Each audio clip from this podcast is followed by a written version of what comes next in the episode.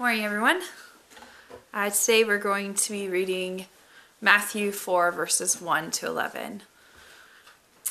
Then the Spirit led Jesus in the desert to be tempted by the devil. Jesus fasted for 40 days and nights.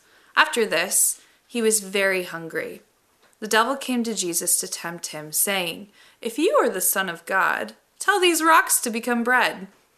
Jesus answered, It is written in the Scriptures, a person lives not on bread alone, but by everything God says. Then the devil led Jesus to the holy city and put him on a high place of the temple. The devil said, If you are the Son of God, jump down, because it is written in the Scriptures, He has put His angels in charge of you. They will catch you in their hands so that you will not hit your foot on the rocks. Jesus answered him, it also says in the scriptures, Do not test the Lord your God. Then the devil took Jesus to a very high mountain and showed him all the kingdoms of the world and all their splendor. The devil said, If you will bow down and worship me, I will give you all these things. Jesus said to him, Go away from me, Satan. It is written in the scriptures, You must worship the Lord your God and serve only him. So the devil left Jesus and angels came and took care of him. Thanks.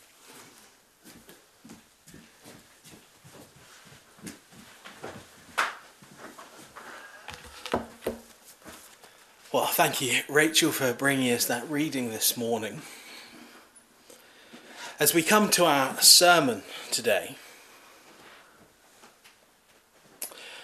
I've got just a, a, couple of thoughts I want to share with you, and it's really helpful to have had that reading this morning, although it's not the passage that our sermon comes from, because I'm going to throw back to it a couple of times. We've just completed a sermon series that we titled Home. And we considered how our home is in heaven, we considered the importance of obedience, we considered the significance of taking that personal step in saying, well, who's God calling to be his servant? Well, it, it's me. And that each one of us can identify ourselves as that person responding to Christ. And lastly, that all ministry flows from encounter. As we encounter God, as we encounter His goodness, whether it be for the, the first time and we encounter His gift of grace and reconciliation through the power of the cross, or whether it be for the hundred and first time as we continue our lives with our Heavenly Father, recognizing Him, recognizing His purposes and promises within our own lives. And during that series, our series on home, I touched upon the topic of fasting while discussing the wider theme within the the series of obedience. And we considered how fasting was one way we practiced obedience to God. I tried very quickly to unpack a few key thoughts about fasting then, and I just want to go back and uh, spend a little time this morning considering fasting as we look at one story that I mentioned and obviously one story that I didn't during that sermon. First of all, I want to just encourage you to open your Bibles. Sometimes I like to try and imagine various people in the church uh, pulling up their Bibles. Some of you, I imagine, have it there on the, the coffee table next to you. Perhaps you've got it on the arm of the sofa. Still, others of you, I, I perhaps naughtily imagine running around the house trying to find it quickly, thinking, I wonder if this will be one of the weeks where he's going to read it for us, or I wonder if this is one of those weeks where I'm going to need to find it myself quickly. Let me just say that this week is the latter.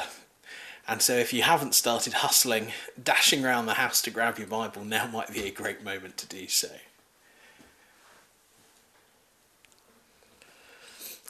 What I am going to do for us this morning as we open our Bibles to the book of Esther, I'll give you just a moment to find that, the book of Esther is I'm going to précis the story.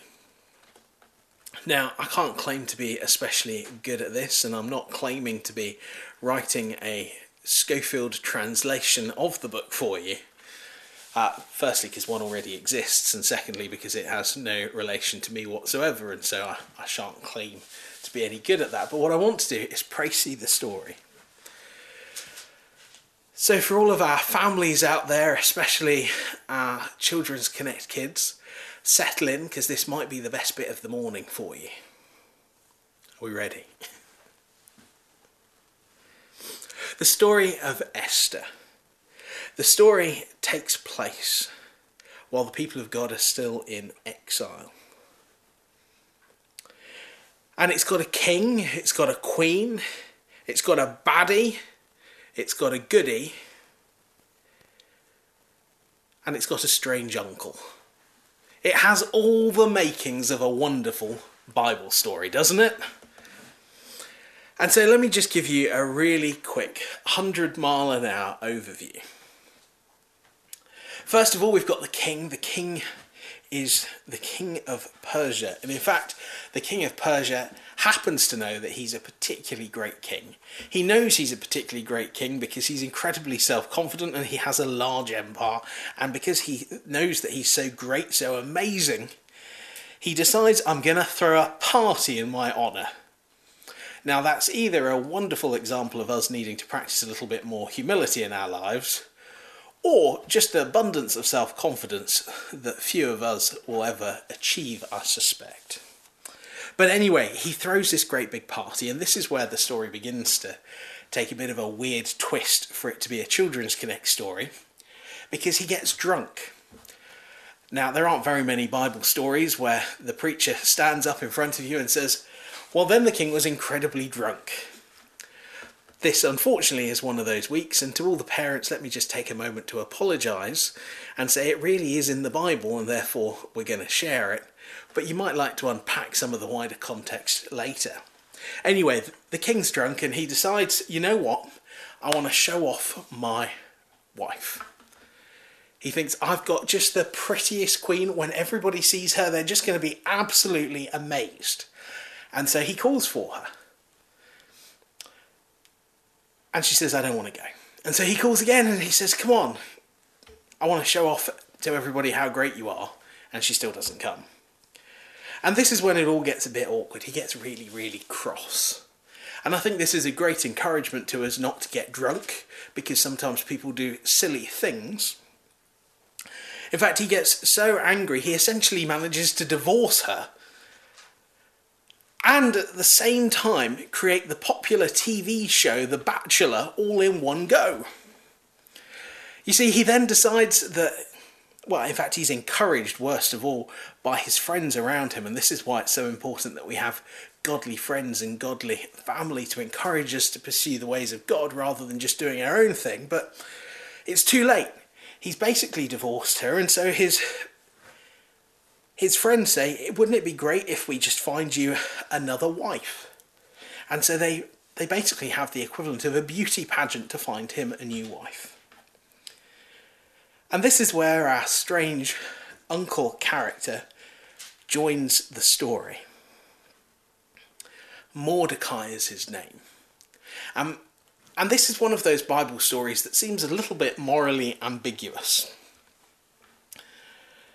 Let me explain what I mean for our Children's Connect who might be watching with their parents this week. It's one of those strange Bible stories, kids, where we see something in the Bible and we know that it's not a good thing that we're reading about, but it's part of a wider story. And actually, when we reflect that people in the Bible are just like us, in fact, sometimes they're worse than us and sometimes they're better than us, when we see their humanity, sometimes that can be a great illustration, and sometimes that can be really helpful in helping us to understand the goodness of God Anyway, in this story, this strange uncle Mordecai decides that the best thing to do would be to try and set his niece up with the king. I know, weird twist. Well, it turns out she's incredibly beautiful, and the king falls for her, and they end up getting married, making her the queen, the new queen.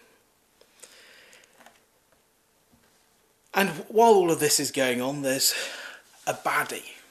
Our baddie in the story is called Haman.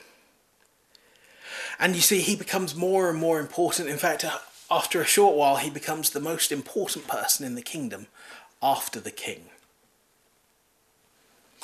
And so, as he becomes more and more important, he eventually gets to the point where he decides that he's so important, he manages to get it announced that every single person in the kingdom needs to bow when he enters a room. And Mordecai decides, no, I'm not going to bow. And one of the difficult things in this story, when I've said it's morally ambiguous, is that we're not entirely sure whether Mordecai refuses to bow because he only wants to bow to God, or whether he refuses to bow because he's stubborn and lacks humility. And because we don't know, I can't make a great preaching point there, and so we just have to keep going with the story to see what happens next. Well, what happens next is Haman starts throwing these nice banquets with the king, and they're having dinner together. And eventually, Haman gets so angry with Mordecai, he decides that he's going to try and get rid of all of the people that Mordecai belongs to. He's going to try and get rid of the Jews. And shock horror, he gets away with it a decree goes out, a plan is in motion, a plan to destroy all of God's people, the Jews who are in exile, in this great, huge empire. And this huge empire is, is essentially turning its back on the people of God. In fact, worse than that, worse than that, the decree goes out that they can kill all of the Jews. And so Esther and Mordecai get together to reverse the decree. And I think this is the really key point in the story. You see, lots of people say the key point in the story is just after the king reverses that decision, essentially. And I'm going to get to that in just a second. But for me, I've always thought the key point in this entire story is that Esther and Mordecai pray and fast to God. You see, they pray and fast, and I think God hears their prayers because something amazing happens. In fact, we sometimes refer to these amazing moments that just seem more than coincidences. In fact, this is my least favourite piece of Christian jargon that I've come across, uh, and I, I hope you enjoy it this morning. Sometimes we talk about a thing called a God incidence where something is clearly a coincidence, but it seems to have God's fingerprints all over it. So rather than giving God the glory, we refer to it as a God incidence. It makes me cringe every single time because either we need to pray and discern that it is God, or I think we just need to move on and say, well, wasn't that fortunate? And marvel at it and try and understand it and maybe even pray about it. But anyway, setting that to one side before I get stuck on a hobby horse. You see, this amazing thing happens. They start praying and fasting, and in their prayer and their fasting, the king the king decides that he needs to sleep and so he asks for all of the recent history to be read to him and as he's having all the recent history read to him he remembers that just after esther became his queen Mordecai had overheard some soldiers plotting to kill him, plotting to kill the king. And rather than let that happen, rather than keeping his head down and not getting involved, as could have been so tempting to do, he went to Esther, and Esther went to the king, and it saved the king. And as he as he thinks about this, as he's falling asleep, he decides what needs to happen is everybody needs to praise Mordecai. Isn't this an amazing reversal? I mean, a moment ago we heard that Mordecai and Esther and everybody that they know, all of their family and friends and all of the people, they're going to lose their lives because of the king's decree. And now Haman, the baddie in the story, is made to walk Mordecai around and show him off to all the people so that all the people can praise him for his wonderful deed in saving the king's life. The problem is, the decree is still out there. Nobody's walked it back yet. It's still going to happen. And so Mordecai and Esther get together and they start planning and praying. And as they plan and they pray, they come up with an idea. They throw these banquets and eventually they talk to the king. And in talking to the king, And in fact, as, as Esther risks seeing the king, because even being seen by the king when he hasn't called her could get her in so much trouble that she can be killed, God's favour continues to go with Esther and Mordecai. So much so that Mordecai essentially replaces Haman as the most important person in the kingdom. And the story gets even better just not to make it feel too Disney here, because it isn't a very Disney ending to the story. Mordecai replaces Haman, but actually it turns out the king can't reverse a decree, and so the king has to make another decree that if anybody attacks any of the Jews, they can fight back and they can kill anyone that's against them. And so they manage to kill all of Haman's family, and actually the king even has Haman put to death on a spike that he had been planning Haman had been planning to use on Mordecai. It's a little bit of a, a grisly end to this story, isn't it?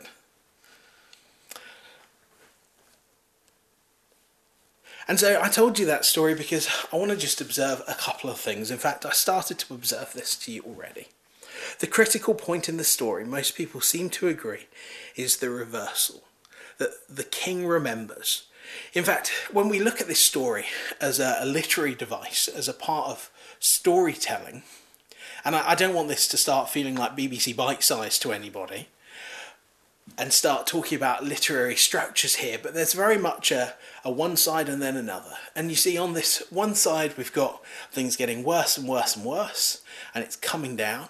And then on the other side, we see it getting better and better and better, and there's this key pivotal moment in the middle where where the king remembers that Mordecai is a good guy. And I think the critical part in this story is that the people of God turn to him.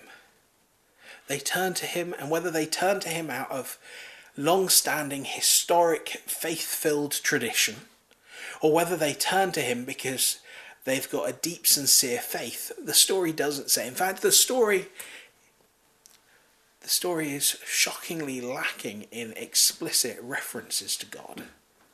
And some people say this is because the story is a wonderful example of God's faithfulness, even when we're slow, when we're reticent to turn to Him, that God remains ever present and ever faithful, ready to help us, hearing our prayers and waiting for us to cry out to Him, revealing Himself and sharing His goodness with us. Others say, well,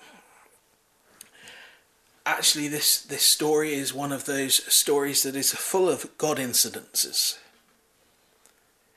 The whole passage that we've read, or that I've tried to précis here, several books, all lack explicit reference to God because these are God incidences. And one of the great benefits to us as the people of God is that when we read stories like this, we can begin to identify God's fingerprints at work in our lives. That as we see these stories unfold, as we begin to look at them and consider their meaning, we need to have a fresh revelation of God at work in our lives. And that if we would take the opportunity just to step back, to put God first and to ask Him to reveal Himself, those encounters that we talked about the other week, those encounters with God aren't always these thunderous moments of revelation where we pray and then the next moment God comes like a pillar of cloud or a, a fire in the night sky or even a mountaintop experience. But sometimes what happens is God comes to us in everyday situations where He is slowly working things to our good. We've often talked about as a church the passage in Jeremiah 29:11. It talks about in fact it's partway through a story and I don't want to get into the whole context of that story, But as we remember Jeremiah 29:11, we remember it says, "For I know the plans I have for you," declares the Lord. Plans, for good and not evil, to prosper you and not to harm you. It's talking about God's perspective on us. But more than that, the passage goes on, and in verses 12 and 13 it says, When you seek me with your whole hearts, when you seek me in prayer, when you turn to me, when you give me your full attention, I will be found by you. And I think this passage, this story, is a fantastic example to us of the people of God being in desperate need to find God.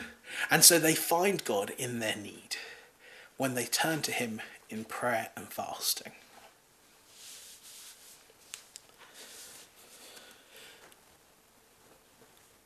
You see, God is faithful, but more than that, God is our Heavenly Father. And when we seek Him, He becomes more and more involved. It's not that He ever turned His back on us or wasn't involved in our lives, but sometimes for us to recognize Him at work and sometimes for us to know more of His goodness, we need to practice acts of simple obedience and faithfulness. And I think that's what happens in this story. And in fact, to answer the question, why am I telling you this story that you might be thinking this morning? Well, first, I think it's a great opportunity to consider God's faithfulness. I think it's a, great opportunity to recognize that when people turn to God, He works in their lives all the more and that in fact He's a relational God and continues to seek our hearts, even when we're slow to seek His. And that despite the people, even God's people, being deeply flawed, and I think this is a wonderful story to explain how flawed God's people can be. In fact, I was chatting with somebody about this story, and we were talking about the different ways you could tell this story. And uh, I guess if you were trying to précis the story another way, you could t- talk about the, the time in the Bible that somebody's strange uncle uh, arranged for them to to be married after a beauty contest. And that would still be a, an interesting précis, perhaps even a fair précis, of what's happened here. You could talk about drunk kings and resentful wives, you could talk about all sorts of strange and peculiar behaviours. You could refer to the story of the time that they killed a man on a big stake in the ground. And I think all of these would be interesting versions of this story to try and tell, but I think they would miss this critical fact, this important revelation of the person of God at work. God wants to work in our lives. God is at work in our lives. And I think the amazing thing about our Heavenly Father is that He's not just content to work in our lives, He wants to have a relationship with us too. He wants us to seek Him out. He wants us to ask Him to be present. And when we do something like practicing obedience and faithfulness, we have the opportunity to prepare our hearts for the ministry, for the work, for the goodness that He has in store for us. Sometimes when we talk about fasting, people say, Oh, yeah, but should I fast? Is it really important for me to do?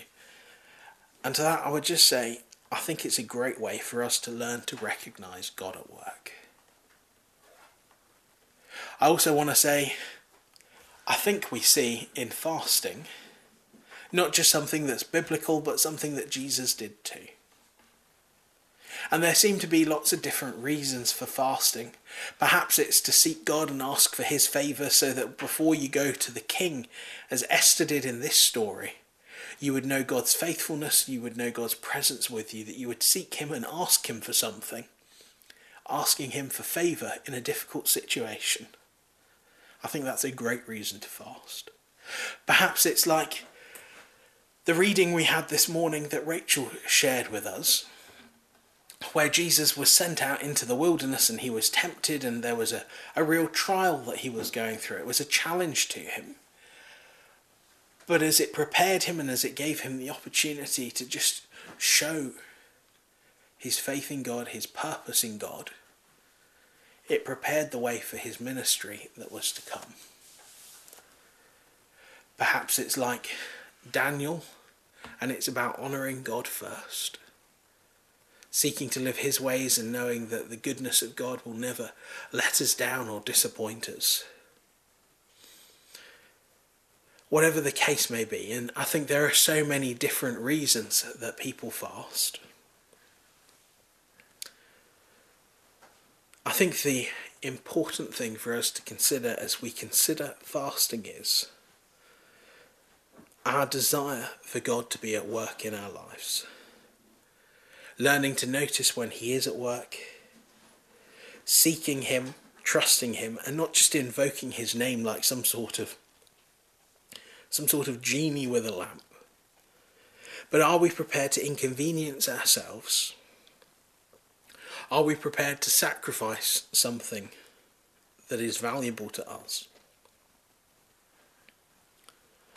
And for the sake of God's incomparable work in our lives, are we prepared to put Him first? You see, there aren't very many ways for us to put God first in our lives, practically. In fact, that spiritual reality, the decision to follow Christ daily, is both something that we do practically, but sometimes it can be hard to identify ways that we're doing that. And if you're a practical person like me, perhaps having given your life to Jesus, perhaps having been baptized, you think, well, what else is there for me to do? And there are things, things like communion, things like baptism, and things like having your quiet time, your devotional time with the Lord, but fasting as well. Why not consider that?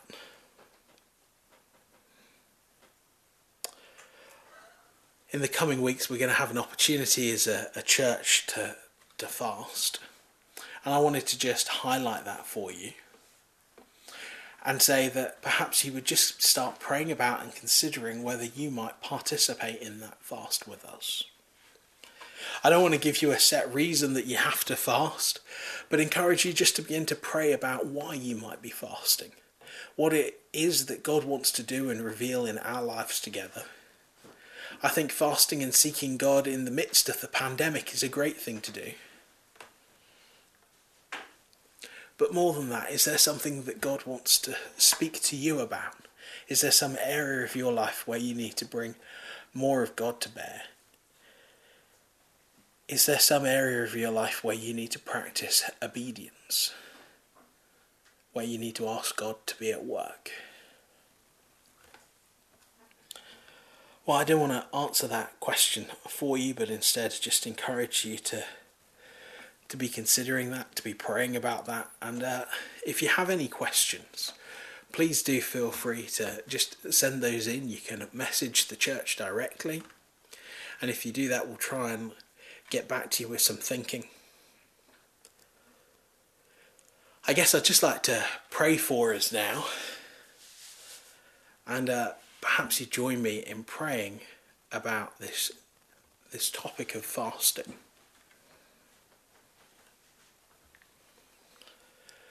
So perhaps you just bow your heads and if it helps you, if you're at home, perhaps close your eyes. I don't know if that's helpful or if you need to keep one eye on the kids still. So, Heavenly Father,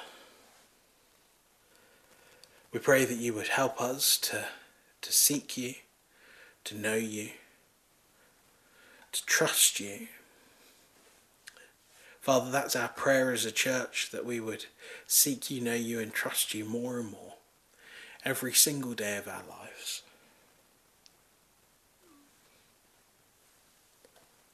And Father, we pray that as we as we come to you, as we trust in you, as we seek to know you more and more, Father, help us to consider this issue of fasting.